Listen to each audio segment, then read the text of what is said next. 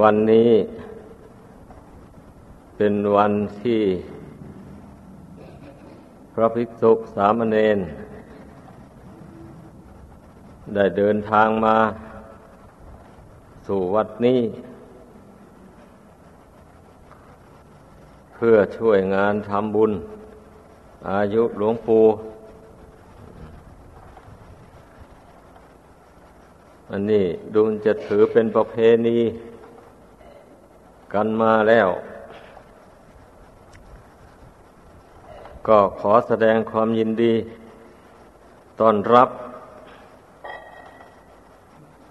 เนื่องจากว่า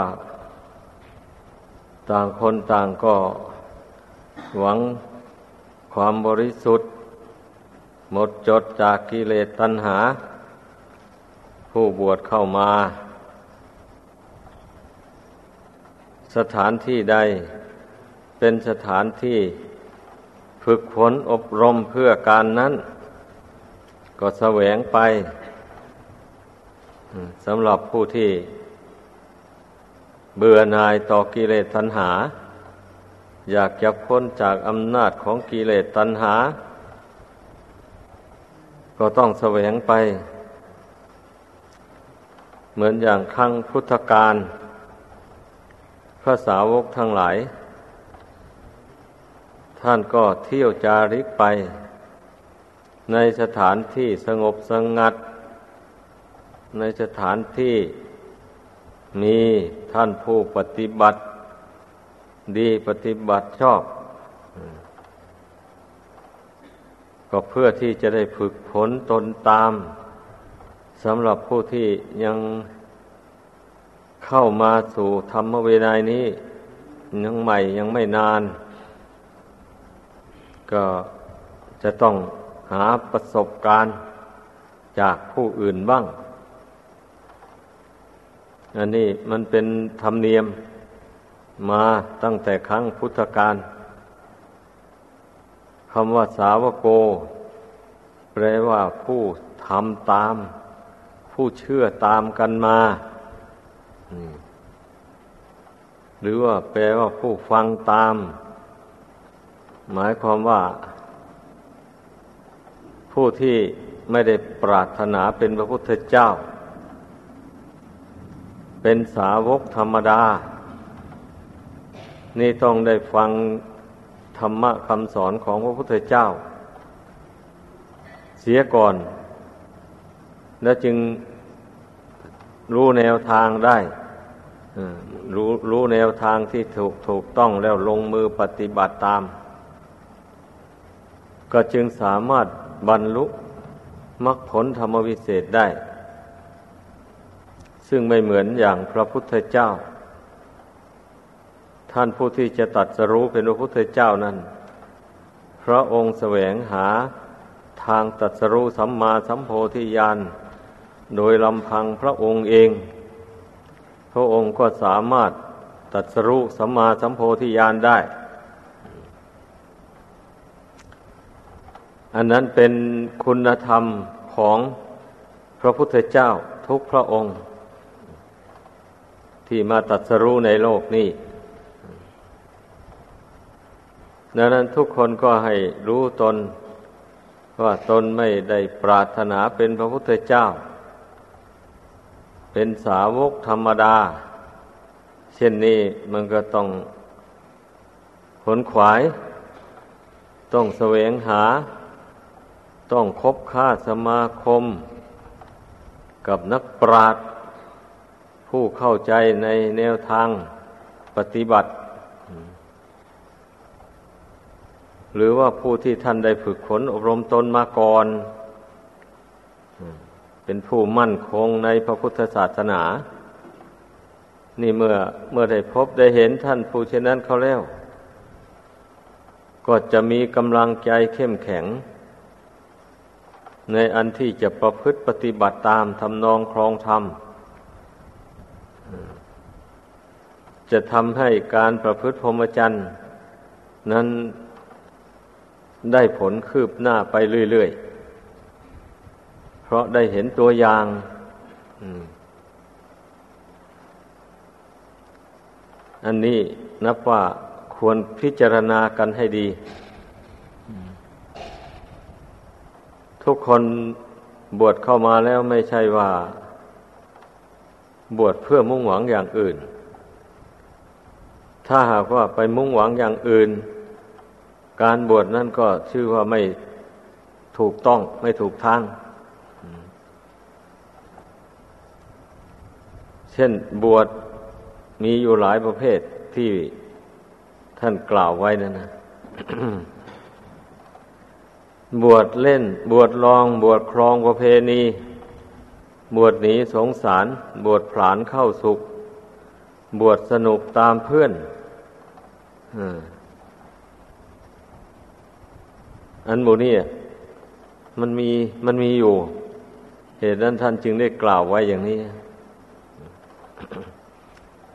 บางคนก็คิดว่าเห็นเพื่อนบวชก็บวชเล่นๆไปอย่างนั้นแหละ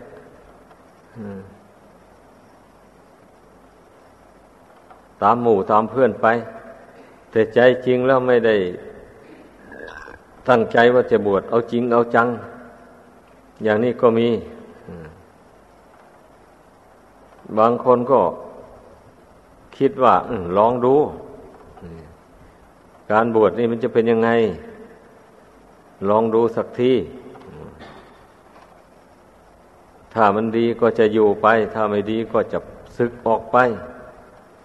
นั่นเรียกว่า ตั้งใจมาลองดูเฉยๆนี่ เพราะว่าตนนั้นยังมองไม่เห็นอานิสงส์แห่งการบรรพชาผสมบท จึงอยากจะมาทดลองดูบางคนก็ว่า ตนเกิดเป็นคนไทย บรรพบุรุษนับถือพุทธศาสนา บรรพบุรุษก็ออกบวชเสียก่อนแล้วจึงมีย้าวมีเรือน ตนผู้เป็นลูกเป็นหลานเป็นเหลน ก็ต้องออกบวชตามทำนองของบรรพบุรุษ อันนี้ท่านเรียกว่าบวชครองประเวณี บวชหนีสงสาร อันนี้ถ้าถ้าจะว่าไปในทางที่ไม่ดี ก็หมายความว่า เมื่ออยู่เป็นครือหัดก็หาความสุขสบายไม่ได้ เกียรติคร้านทำการงาน หรือว่ามีแต่เรื่องไม่ดีเกิดขึ้น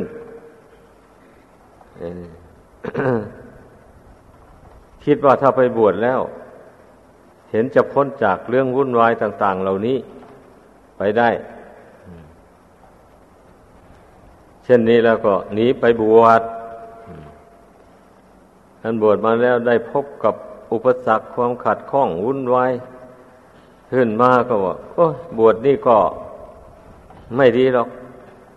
ก็ยังยุ่งอยู่ ยังวุ่นวายอยู่ จะศึกออกไป อย่างนี้ก็มีนี่บวชผลานเข้าสุกอันนี้รู้สึกว่าจะหนักไปสักหน่อย คงหมายเอาบุคคลผู้บวชเข้ามาแล้วไม่เคารพต่อธรรมวินัย ประพฤติอะไรไปตามใจชอบของตน ไม่มีฮิริโอตตปธรรม ล่วงวินัย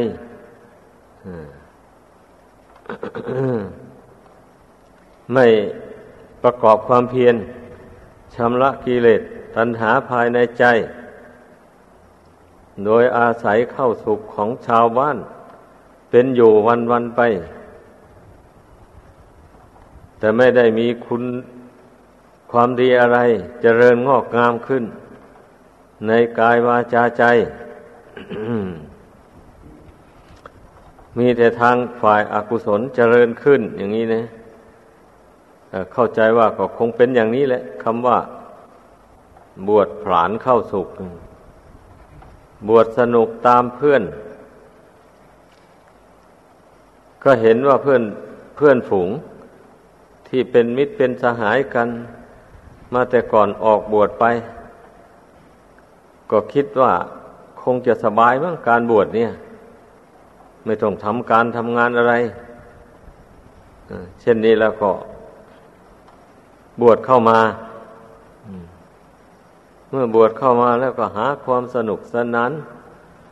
ล่าเริงบันเทิง ไป ไม่คิดที่จะฝึกตนตามธรรมตามวินัย เพื่อบรรเทากิเลสตัณหาให้น้อยเบาบางออกไป จากจิตใจของตน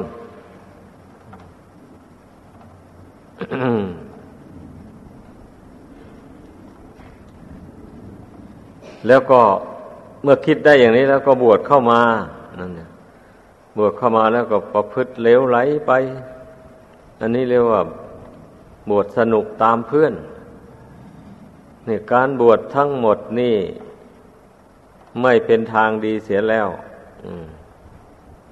เพราะฉะนั้นเราต้องสำรวจดูตนของตนว่า ตนได้บวชอย่างนั้นจริงหรือมีไหมบางอย่าง บางประเภทที่เราแสดงมานี่พิจารณา ถ้าหากว่าไม่ได้บวชอย่างว่านั้น ไม่ได้ตั้งใจที่จะบวชอย่างนั้น ก็นับว่าเป็นลาบ อันประเสริฐ ของผู้นั้น โดยที่ผู้นั้นได้เห็นโทษของกิเลสตัณหา ได้เห็นทุกข์เห็นภัยในสงสาร มาแล้วจึงได้หนีมาบวช บวชก็เพื่อที่จะมาปฏิบัติตาม ศีลสมาธิปัญญา หรือว่ามักมีองค์แปด อันเป็นทางพ้นไปจากทุกข์ในพระพุทธศาสนานี้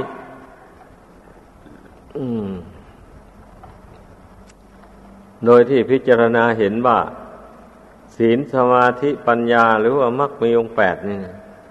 เมื่อลงมือประพฤติปฏิบัติตามนั้น ก็สามารถที่จะทำกิเลสให้น้อยเบาบางไปได้จริง ๆ อันนี้ ความคิดความดำริอย่างนี้ แล้วสละบ้านเรือนมาบวช นับว่าเป็นความคิดที่ดี นี่ แต่ว่ามันก็มีบางลาย ทีแรกก็ว่าตั้งใจบวชชั่วคราว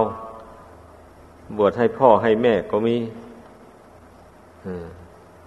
หรือบวชตามประเพณีก็มี ท่านเมื่อบวชเข้ามาแล้วได้มาศึกษาธรรมวินัย ได้เห็น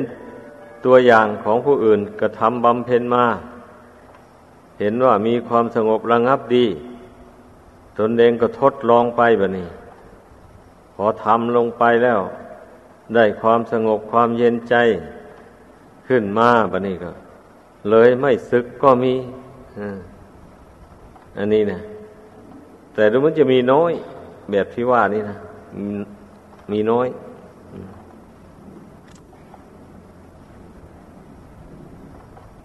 การบวชนี้ได้ชื่อว่า เป็นความประพฤติที่ละเอียดอ่อน เป็นความประพฤติที่สุขุม เหตุนั้นท่านจึงเรียกว่า อุดมเพศ เป็นเพศอันอุดม ดังนั้นนะเราต้องนึกถึงอุดมเพศของตนเสมอ ไม่เช่นนั้นเลยเดียวก็จริตนิสัยที่เคยคึกขนองมาจะเป็นคฤหัสถ์นั่นนะมันก็ติดตามมา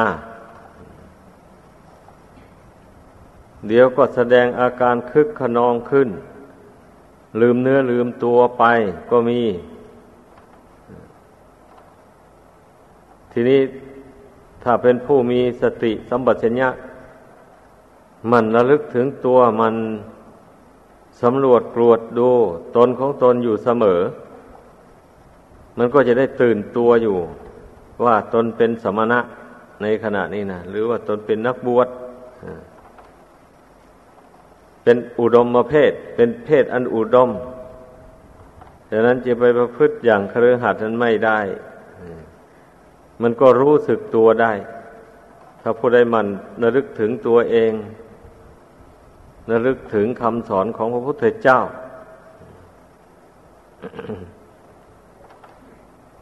ก็ทำให้ชีวิตของความเป็นนักบวชของผู้นั้นนะมันก็จะก้าวหน้าไปได้ เราถือเอาเพศอันอุดมเนี่ยเป็นหลักเตือนใจ เป็น ถือเอาเพศ อันเรียกว่าสมณะเพศ แปลว่าเพศอันสงบระงับ นี่นะ เรามาถือเอาชื่ออันนี้แหละ เป็นหลักใจแล้วเราก็พยายามปฏิบัติดำเนิน กายวาจาใจให้สงบระงับไป ตามชื่ออนั่นต่อไปนั่นนะ สงบกายสงบวาจาก็หมายความว่า ไม่ล่วงพระวินัย เป็นผู้มีสติสมัชยะสำรวมในพระวินัยอยู่ด้วยดี นั่น อาการกายวาจาก็สงบระงับจากบาปจากโทษ สงบใจ ก็การเจริญสมถะและวิปัสสนา นี่ก็ต้องภาคเพียรพยายาม นั่งสมาธิภาวนา ให้เต็มความสามารถ ไม่ใช่ว่า เราจะมานั่งภาวนากันอยู่ในที่ชุมนุมนี้จึงจะได้นาน ถ้าไปนั่งอยู่ตัวคนเดียวแล้ว เดียวเดียวก็เลิกแล้ว ไม่มีใครเห็น อย่างนี้เนี่ย ได้ชื่อว่า เป็นผู้ประพฤติไปตามอำนาจของกิเลส เพราะกิเลสนี่มันไม่ต้องการให้คนเรามีจิตใจสงบระงับ ไม่มันไม่ต้องการอยากหนีออกจากจิตใจของคนกิเลสเนี่ย ดังนั้นผู้ใดประพฤติเช่นนั้นน่ะ ก็ไม่สามารถที่จะบรรเทากิเลสให้เบาบางจากจิตนี้ได้เลย พิ่งเข้าใจ มันต้องประพฤติตปะธรรมนะการที่กิเลสนี่มันจะเบาบางไปจากจิตใจนี้ได้ ประพฤติอย่างไรประพฤติตปะธรรมประพฤติอย่างเข้มแข็ง เด็ดเดียวนั่นแหละนั่งภาวนาลงไปอย่างนี้ อธิษฐานใจเลย ถ้าใจไม่สงบเราจะไม่ลุกจากสมาธินี่เลย เราจะไม่เคลื่อนไหว เอาตายกับนี่แหละ อย่างนี้นะ อธิษฐานลงไว้อย่างนี้แล้วคนนั่งสมาธิไปก็เจริญกรรมฐานไปตามกรรมวิธีนั่นโดยที่ ตนเคยเจริญกรรมฐานอะไรแล้ว ใจมันสงบลงได้ มันถูกกับจริตนิสัยของตน เพราะกรรมฐานแต่ละอย่างนี่ มันก็มีแหละสักอย่างหนึ่งที่มันถูกจริต พอนึกถึงกรรมฐานนั้นมาแล้วรู้สึกว่าใจมันสงบลงไป มันไม่อยากพุ่งซ่านเลื่อนลอยไปทางอื่น นั่นเรียกว่า กรรมฐานอันนั้นมันถูกกับจริต แล้วก็กำหนดเพ่งกรรมฐานอันนั้น บ่อยๆไปพอกรรมฐานอันนั้นปรากฏ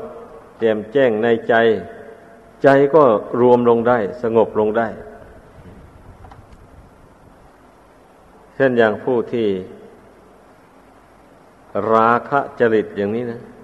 มันก็ต้องเพ่งอสุภกรรมฐานเป็นอารมณ์ เมื่ออสุภนิมิตนั่นปรากฏภายในจิตใจ มองดูร่างกายส่วนไหนทุกส่วนไม่มี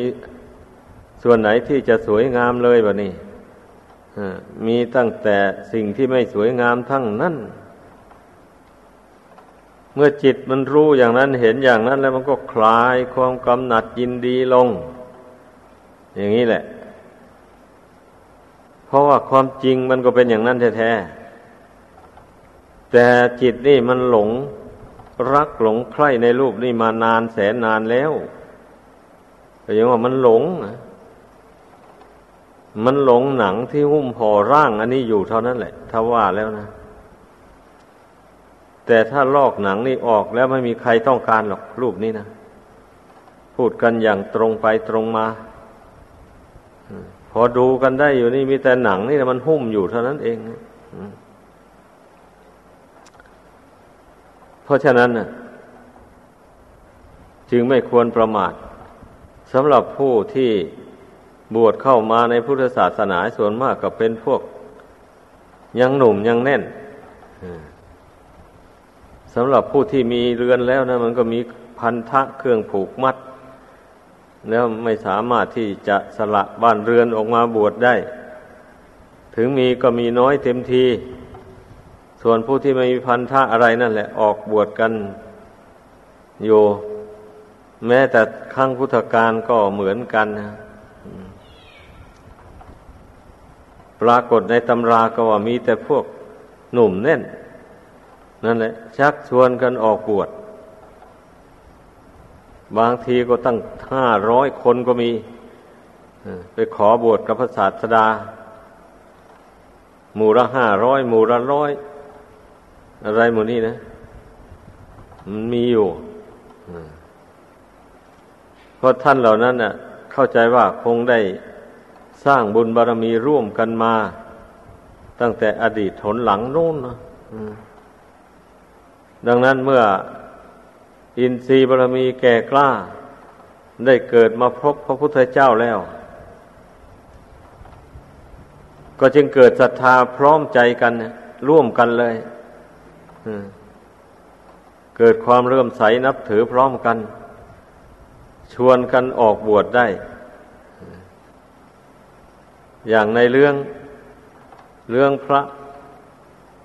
ภิกษุหมู่หนึ่งมีจำนวนห้าร้อยรูป ในประวัติในอดีตประวัติของพระสาวกทั้งหมดนี้ แต่ครั้งนั้นท่านก็เป็นนักศึกษา เป็นนักศึกษาเรียนศิลปวิทยาในทางโลกนั่นแหละร่วมกัน อยู่ร่วมกันกินร่วมกันนอนร่วมกันวันนี้พวกนักศึกษาเหล่านั้น ก็หาไก่มาตัวหนึ่งสำหรับให้มันขันยาม ปลุกให้ตื่น เวลาตอนหัวลุ่ง ก็มาเลี้ยงไก่ตัวนั้นไว้วันนี้ไก่ตัวนั้นมันบังเอิญมาขันไม่ตรงตรงตามเวลา ที่พวกนักศึกษาเหล่านั้นต้องการ บางทีมันก็ขันแต่ยังเที่ยงคืน ไปนี่ เอาตื่นขึ้นมามันก็ง่วง นอนอาบางทีพัดจวนจะสว่างนั่นจึงค่อยขันก็มี เราทำอยู่นั้น ในที่สุด นักศึกษาเหล่านั้นก็เลยจับไก่ตัวนั้นมาฆ่าทำเป็นอาหารซ้ำซะเมื่อเมื่อท่องเที่ยวมาในสงสาร พอมาถึงศาสนาพระพุทธเจ้าของเรานี่ คนเหล่านั้นก็มาเกิดในเมืองสาวัตถี นั่นแหละ แล้วไก่ตัวนั้นก็มาเกิดเป็นคนบะนี่เมื่อเกิดเป็นคนก็ได้เข้าร่วมอยู่ในพักพวกสี่ร้อยเก้าสิบเก้าคนนั้นผู้นี้ไปรวมเข้าก็เป็นห้าร้อยได้ฟังธรรมพระพุทธเจ้าแล้วก็มีศรัทธา ชวนกันออกบวช พอบวชมาแล้ว ท่านทั้งสี่ร้อยเก้าสิบเก้ารูปนั่นก็ ได้ชักชวนกันกราบทูลลาพระศาสดา เที่ยวไปสู่ชนบท แสวงหาที่สงบสงัดแล้วปราลบความเพียร เจริญพระกรรมฐาน ตามที่พระพุทธเจ้าทรงแนะนำสั่งสอน ส่วนภิกษุที่ว่าเป็นไก่มาเกิดนั้น ก็ไม่ได้ไปกับหมู่ เลยอยู่ที่วัดเชตวนารามนั้นวันนี้ท่านทั้ง 499 รูปนั้น ไปทำความเพียรในที่สงบสงัด ไม่นานเท่าไรนักก็ได้สำเร็จอรหัตผล เมื่อสำเร็จมรรคผลแล้ว จึงชวนกันเดินทางมา เฝ้าพระศาสดา อเดินทางมาถึงหมู่บ้านหมู่หนึ่ง ซึ่งอยู่ใกล้เมืองสาวัตถีนั่นขหาบดีคนหนึ่ง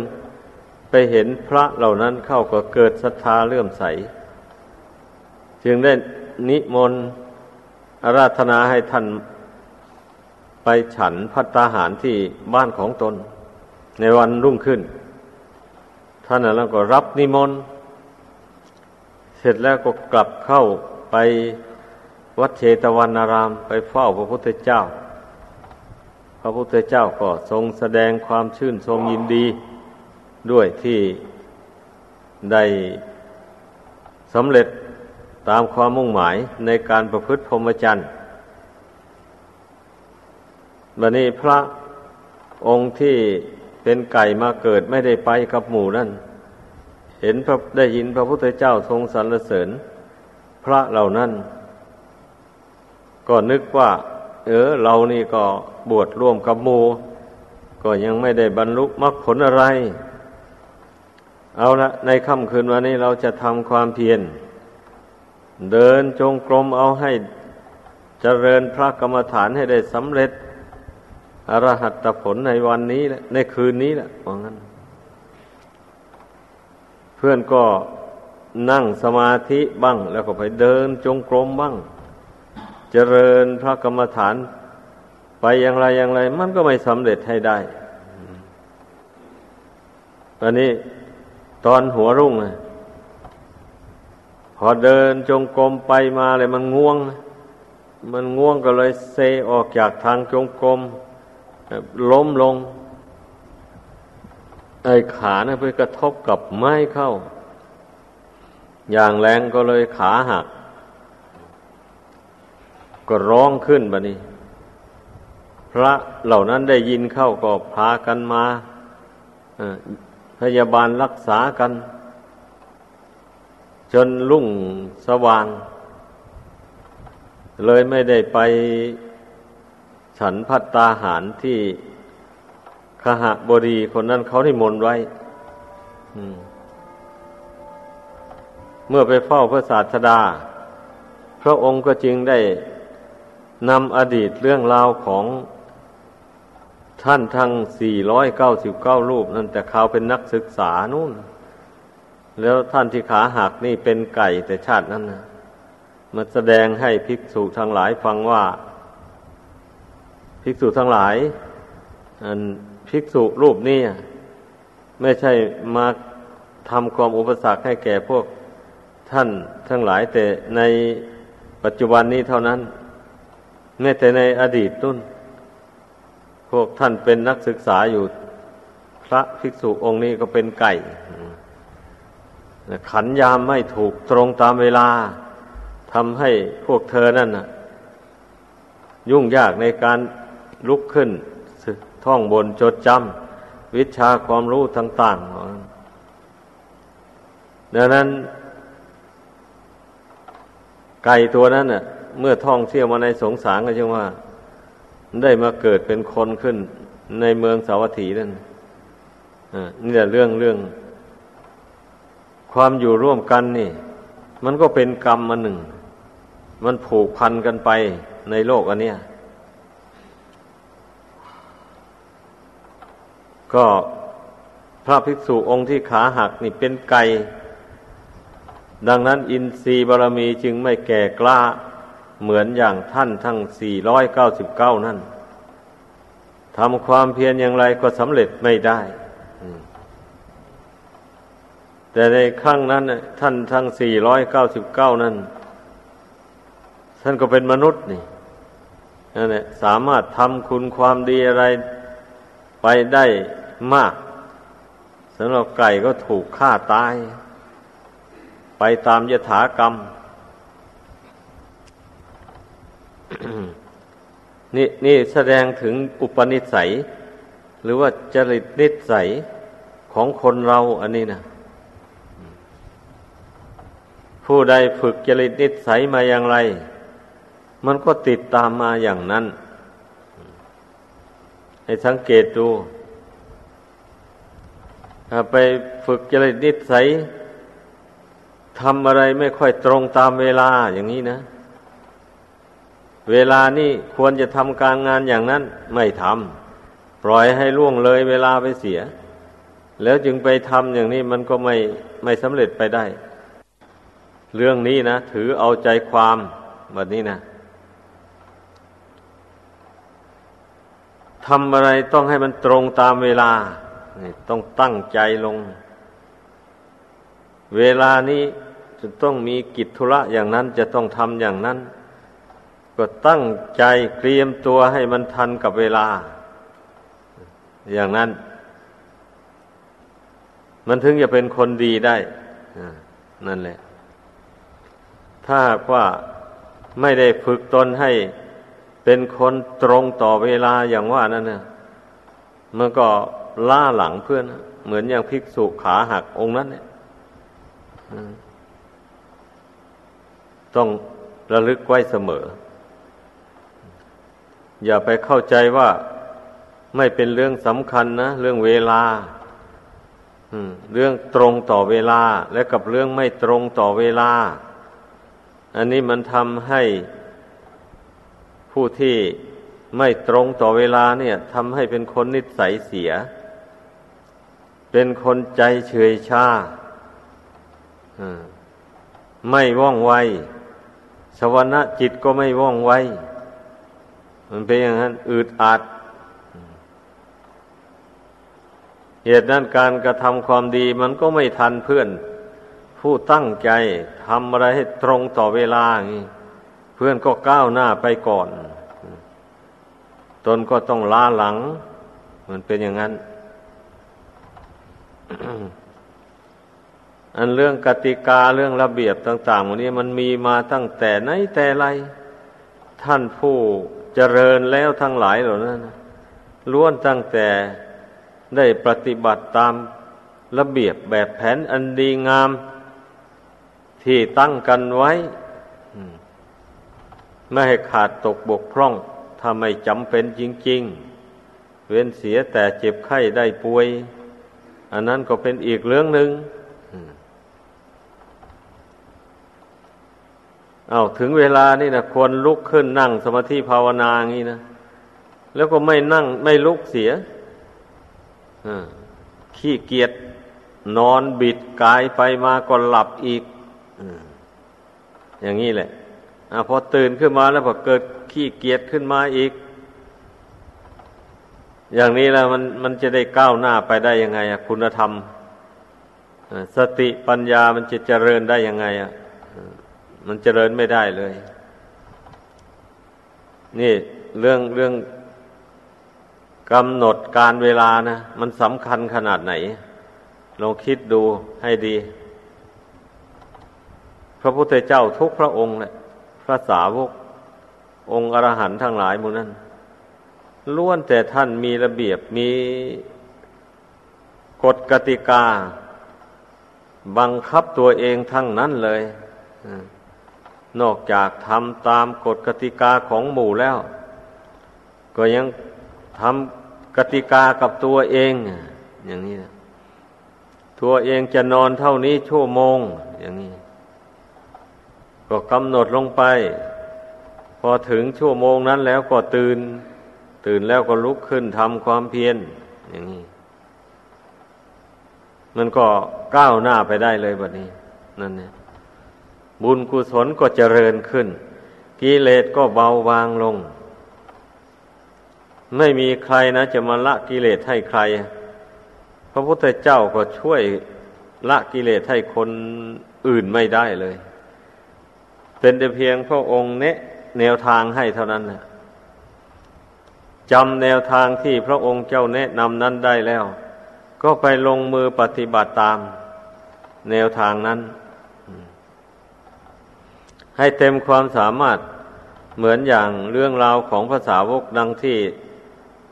แสดงให้ฟังมานั่นแหละ ท่านเหล่านั้นท่านตั้งใจจริง ๆ ไม่ประมาทก็สามารถบรรลุมรรคผลธรรมวิเศษได้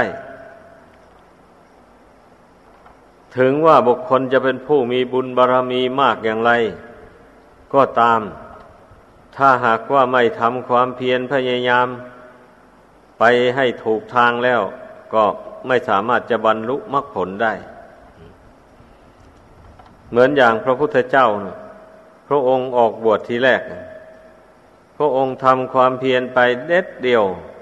แต่ว่ามันไม่ถูกทางบะนี่นั่นแหละ ระองค์ก็ไม่สามารถที่ตัดสรุสัมมาสัมโพธิญาณได้ ต่อเมื่อทำไปไม่ท้อไม่ถอย ด้วยอำนาจแห่งบุญญาบารมี ที่พระองค์ได้ทรงบำเพ็ญมาแต่อเนกชาตินั้น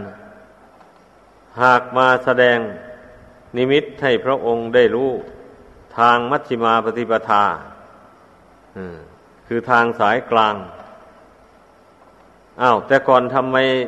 บุญบารรมีจึงไม่มาดนบันดาล ให้พระองค์ได้รู้ทางสายกลางเล่า อันนี้เท่าที่ได้ดูตำราแล้วก็พระศาสดาก็ทรงแสดงบุพกรรมของพระองค์ไว้เหมือนกัน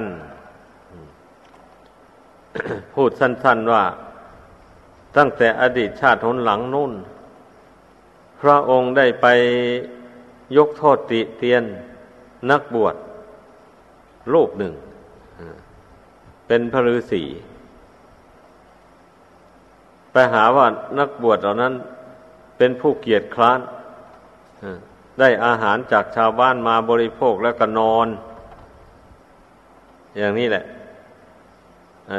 บรรพชิตเกียรติคร้านเช่นนี้ ไม่สมควรที่จะบริโภคอาหารอันประณีตของชาวบ้าน แท้ที่จริงแล้วพระฤาษีนั้นท่านเป็นผู้บำเพ็ญกชินสารได้บรรลุฌานสมาบัติแปดนุ่น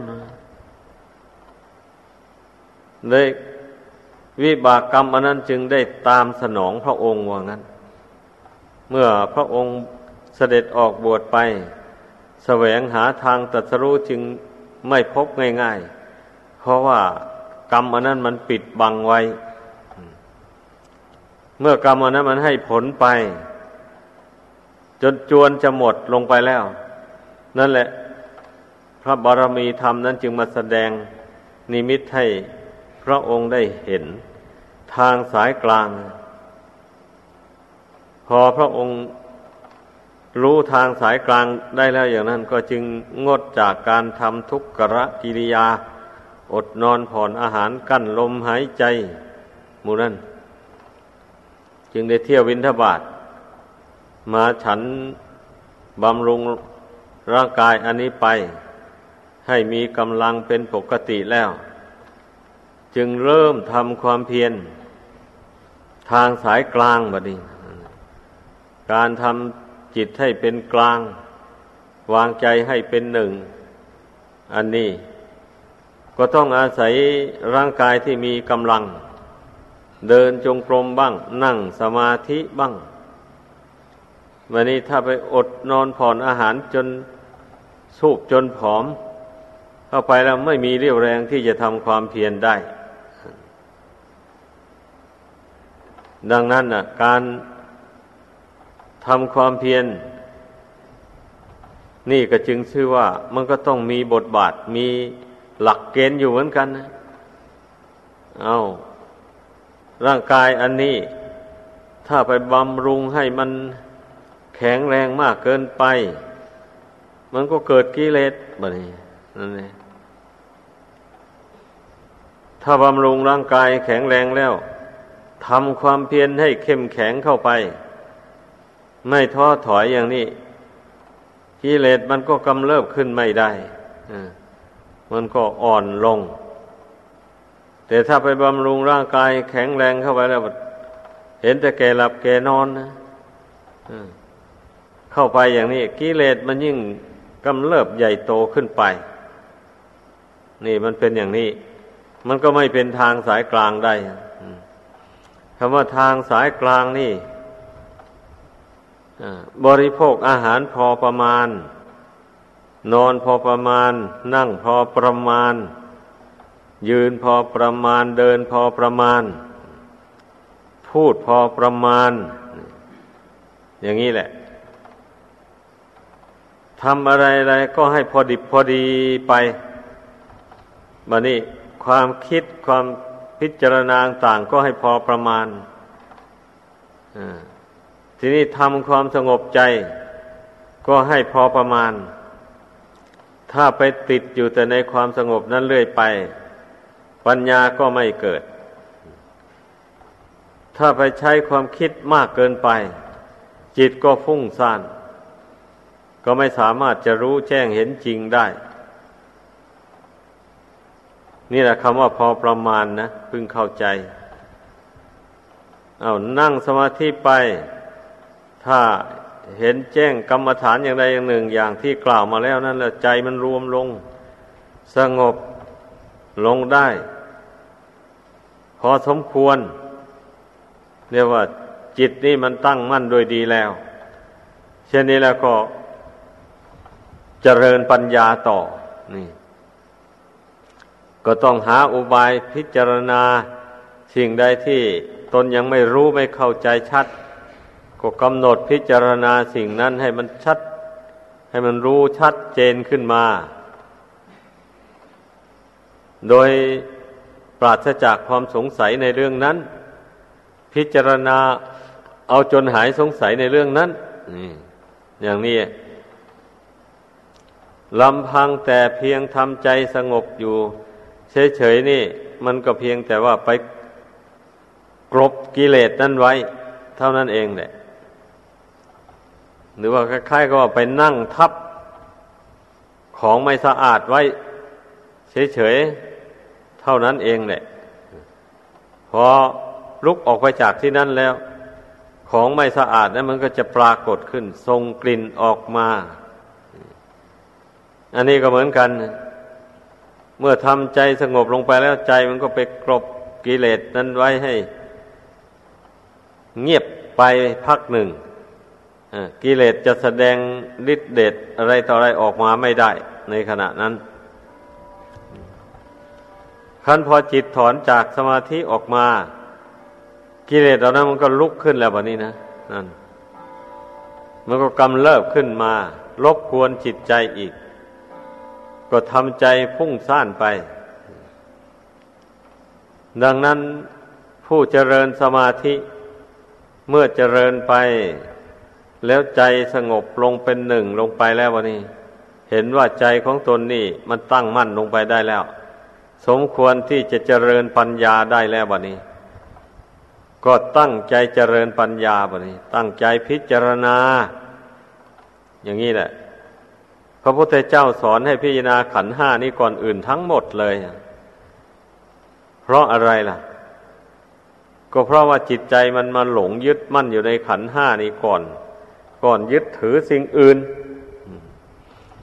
มันยึดถือว่าเป็นตัวเป็นตนเป็นเราเป็นเขาอยู่นี่ นั่นแหละ มันถึงพ้นทุกข์ไปไม่ได้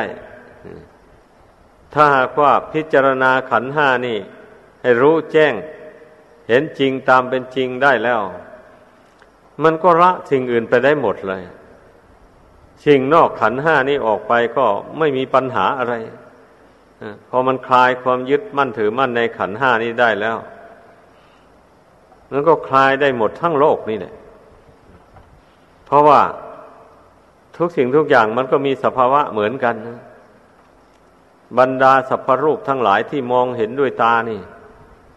มันก็ไม่แปลกอะไรจากรูปกายอันนี้ มันก็ประกอบอยู่ด้วยธาตุสี่ดินน้ำไฟลมเหมือนกัน อย่างนี้แหละไม่ได้มีวิเศษอะไรกว่ากันพูด ถึงสิ่งที่จะมา รวมตัวกันเข้าเป็นรูปเป็นร่างอันนี้นะมันก็มาจากธาตุดินธาตุน้ำธาตุไฟธาตุลมนั่นเอง เช่นอย่างต้นไม้อย่างนี้มันก็ประกอบไปด้วยธาตุสี่จริงๆถ้าธาตุสี่นี่รวมกันไม่ได้แล้ว ต้นไม้นั้นเกิดขึ้นไม่ได้เลย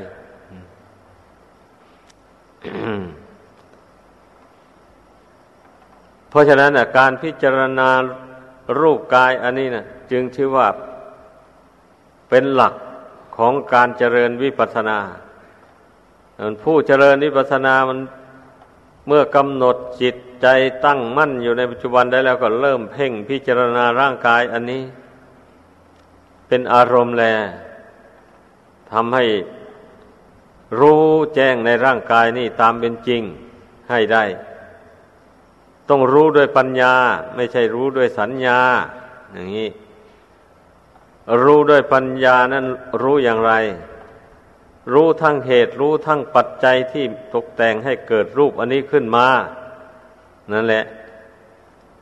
ทีนี้เหตุปัจจัยที่ตกแต่งรูปนั้นก็ไม่เที่ยง เมื่อเหตุปัจจัยไม่เที่ยงแล้ว รูปนี้มันจะเที่ยงได้อย่างไรไอ้ที่ ระพุทธเจ้าทรงแสดงว่าพระอัญญาโกนัญญะ ได้มีดวงตาเห็นธรรมเกิดขึ้นว่า สิ่งหนึ่งสิ่งใดมีความเกิดขึ้นเป็นธรรมดา สิ่งทั้งหมดนั้นย่อมเสื่อมไปสิ้นไปเป็นธรรมดา อันนี้ท่านหมายเอาวัตตะสาม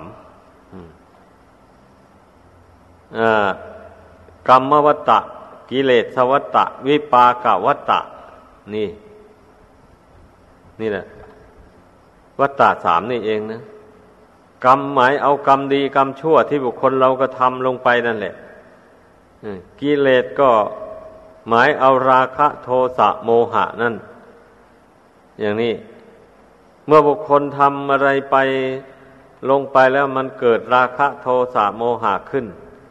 บัดนี้มันก็ ชอบแต่อยากจะเป็นแต่กรรมชั่วนั่นนะมากกว่ากรรมดีนั่นเองบัดนี้กรรมชั่วหรือกรรมดีที่ทำลงไปนั่น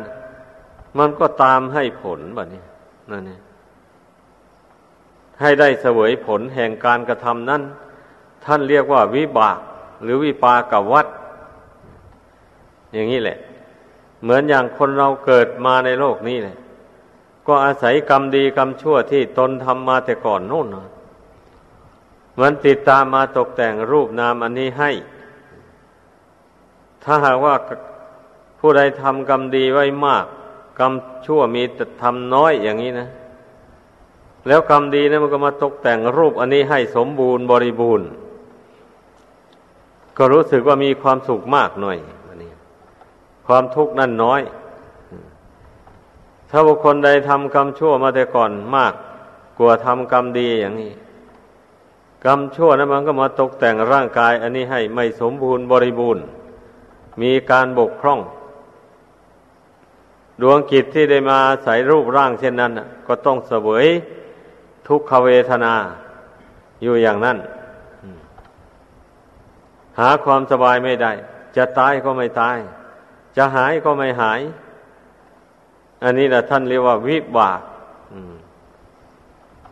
คือผลแห่งกรรม เหล่านั้นมันมาอำนวยให้ นี่นะ เพราะฉะนั้น วันนี้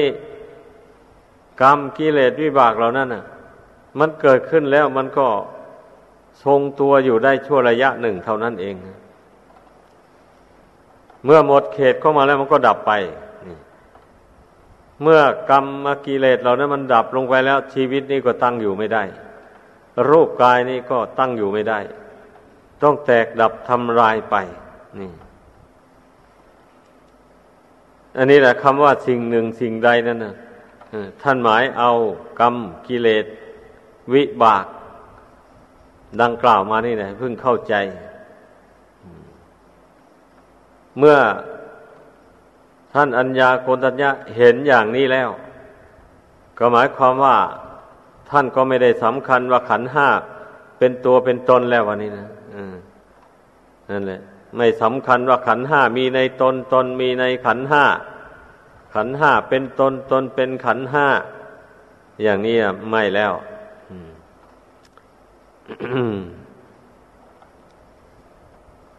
เพราะฉะนั้นพระพุทธเจ้าจึงได้ทรง ตรัสว่าพระอัญญาโกณัญญะได้ดวงตาเห็นธรรม คือบรรลุโสดาปติผล เป็นอย่างนั้น ก็สำหรับพระฤาษีทั้งห้านั้นท่านได้เจริญสมาธิภาวนามาก่อนแล้วก่อนที่จะได้รับพระโอวาทของพระศาสดาเพราะเป็นฤาษีเนี่ย ก็ต้อง บำเพ็ญสมาธิบำเพ็ญฌานก็จึงอยู่ได้ มีใจสงบระงับ แต่ว่าไม่มีปัญญาที่จะมาละกิเลส เหตุแห่งทุกข์นี้ได้ ดังนั้นในพระธรรมจักรนั่นนะพระองค์ทรงแสดงทางวิปัสสนาไปเลย เพราะท่านเหล่านั้นมีจิตสงบระงับเป็นพื้นฐานอยู่แล้ว ดังนั้นเมื่อเมื่อพระองค์เจ้าทรงแสดงไป ท่านก็พิจารณาตามไปได้เลยพิจารณาตามไปเห็นตามไปเลย แต่ท่านทั้งสี่นั้น เมื่อพระองค์ทรงแสดงทำเบ็ดเตล็ดต่าง ๆ ในวันต่อๆมาท่านก็ได้บรรลุโสดาบัน เหมือนกันทั้งสี่รูปเลย เมื่อได้บรรลุโสดาบันแล้วก็เรียกว่าจิตใจอย่างเข้าสู่ กระแสแห่งพระนิพพานภายหลังมาพระองค์ก็ทรงแสดงอนัตตลกนัสูตรก็ทรงยกเอาขันห้านี่แหละขึ้นมาแสดงว่ารูปเวทนาสัญญาสังขารวิญญาณ เป็นอนัตตาทั้งนั้นเลยบะนี้นั่นเองแต่ทีแรกก็ทรงตรัสถาม เมื่อเมื่อทรงแสดงไปแล้วก็ทรงตรัสถามว่า รูปนี่เที่ยงหรือไม่เที่ยง ไม่เที่ยงพระเจ้าค่ะ สิ่งใดไม่เที่ยงสิ่งนั้นเป็นทุกข์หรือเป็นสุขเล่า เป็นทุกข์พระเจ้าค่ะสิ่งใดเป็นทุกข์ มีความแปรปรวนไปเป็นธรรมดา ควรหรือที่จะมาถือว่าเป็นตัวเป็นตนเป็นเราเป็นเขา โนเฮตังพันเตไม่ควรเลยพระเจ้าข้านั่นแหละก็ทรงถามไปถึงเวทนาสัญญาสังขารวิญญาณไป จนครบทั้งห้า ท่านเหล่านั้นก็ทูลตอบพระองค์ไปในต่อจากนั้นพระองค์เจ้าก็เพราะฉะนั้น ท่านทั้งหลายจงพิจารณา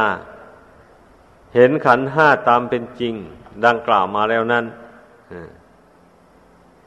จงรู้แจ้งในขันห้าตามเป็นจริงอย่างไร เมื่ออริยสาวกได้สดับฟัง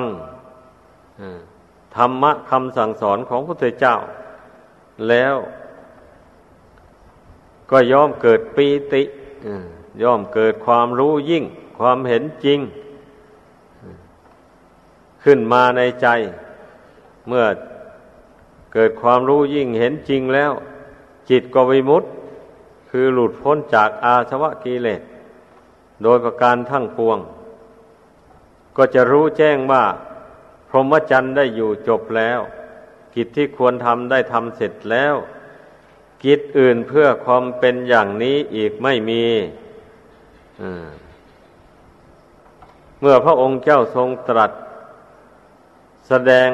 อนัตตลกนสูตรจบลง ท่านปัญจวัคคีย์ทั้งห้าก็ได้บรรลุอรหัตผล เป็นอริยบุคคลในพุทธศาสนาตอนได้ฟังพระธรรมฟังอนัตตลกนสูตรนี่ท่านทั้งห้านั้นได้ขอบวชจากพระศาสดาแล้วตั้งแต่ได้ทรงแสดงพระธรรมจักนุ่นนั่นเอง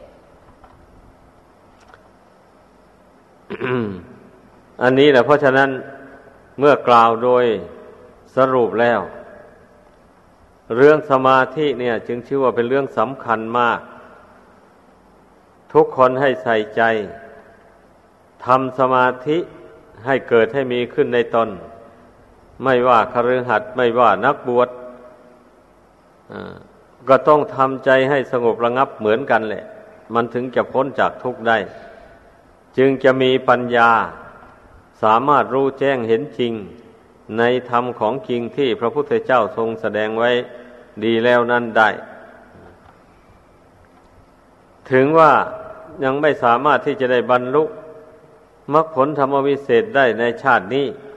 แต่มันก็เป็นอุปนิสัยปัจจัยติดตามไป ในชาติต่อไป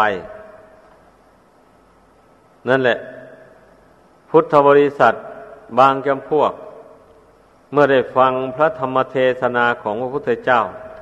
จบลงแล้วได้บรรลุมรรคผลธรรมวิเศษทันทีเลยนั่นก็เพราะว่าแต่ชาติก่อนนู้นนะท่านเหล่านั้นได้ฝึกฝนทำสมาธิภาวนามานั่นแหละทำใจให้ตั้งมั่นอยู่ในบุญในคุณตั้งมั่นอยู่ในกองการกุศล ไม่ให้มันไปตั้งมั่นอยู่ในบาปอากุศล นี่นับว่าเป็นพื้นฐานอันสำคัญ จิตใจคนเรานี่นะถ้าไม่ใจไม่ตั้งมั่นอยู่ในบุญในคุณแล้วมันก็ตกเป็นทาสของกิเลสเท่านั้นแหละใจอันนี้มันจะอยู่ว่างๆไม่ได้เลย เพราะว่าตนยังละกิเลสไม่หมดเรื่องมันนะดังนั้นกิเลสมันก็มีอยู่สองประเภทนี้กิเลสอันเป็นฝ่ายกุศลประเภทหนึ่ง มันนี้เป็นฝ่ายอากุศลนั่นอีกประเภทหนึ่ง อย่างนี้ดังนั้นวันนี้ก็มีใจเป็นประธานบันนี้มีใจเป็นใหญ่กว่ากิเลสเหล่านั้นบันนี้ ทีนี้เมื่อใจมันถูกอวิชชาครอบงำเข้าไป โมหะครอบงำเข้าไป มันก็ชักจะยินดีไปในทางอากุศล มากกว่าทางกุศลบะนี้ ชอบใจไปคบแต่คนพาลเกิดขึ้นมาแล้วนะไม่พอใจไปคบหาสมาคมนักปราชญ์บัณฑิตวันนี้คนพาลมันก็ชักชวนไปในทางอากุศลแหละ มากกว่าที่จะมันชักชวนไปในทางกุศล มันเป็นอย่างนั้นวันนี้ผู้ใดได้ฝึกตนให้ยินดีไปในทางกุศลมาแต่ก่อนแล้ว แล้วก็เคยได้คบหาสมาคมกับนักปราชญ์บัณฑิตมาแต่ก่อนอย่างนี้นะพอเกิดมาในชาตินี้ มันไปมักบุญอันนั้นก็โดนบันดาลให้ได้ไปพบนักปราชญ์บัณฑิตเข้าให้ แล้วก็เกิดศรัทธาเลื่อมใสขึ้นมายินดีคบหาสมาคม ยินดีฟังโอวาทคำสั่งสอน แล้วยินดีประพฤติปฏิบัติตาม อย่างนี้อะ มันมันเป็นอย่างนี้อันชีวิตของคนเรานี่นะ ดังนั้นมันมันขึ้นอยู่กับใจนี่นะวันนี้ใจนี่มันก็อาศัยร่างกายอันนี้วันนี้ลำพังตัวเองไม่สามารถที่จะหมุนไปในทางที่ดีได้ ต้องได้คบหาสมาคมกับผู้รู้ผู้ฉลาดไปก่อน มันจะหมุนไปได้อย่างนี้นะดังที่ว่ามาแล้วนั่นนะเพราะฉะนั้นนะ เมื่อเราได้ฝึกฝนอบรมใจ อย่างนี้ให้เต็มความสามารถแล้ว ถ้าว่าบุญวาสนาบารมีมันแก่กล้าพอ ก็สามารถบรรลุมรรคผลได้ในชาตินี้ ถ้าอินทรีย์บารมียังไม่แก่กล้าพอ ก็จะเป็นอุปนิสัยติดตามไป ในเบื้องหน้าต่อไป ในในเบื้องหน้าต่อไปโน้นก็จะไม่ลำบากในการฝึกตนแบบนี้ ผู้ใดฝึกตนไปแต่ปัจจุบันนี้ซะอย่างเต็มความสามารถแล้วอย่างนี้ไปเบื้องหน้ามันก็ไม่ลำบาก อย่างนี้แหละ ก็สามเมื่อได้ฟังธรรมคำสอนของพระพุทธเจ้าแล้ว ก็สามารถหลุดพ้นจากกิเลสตัณหาไปได้ ดังแสดงมาสมควรแก่เวลา ขอจบลงเพียงเท่านี้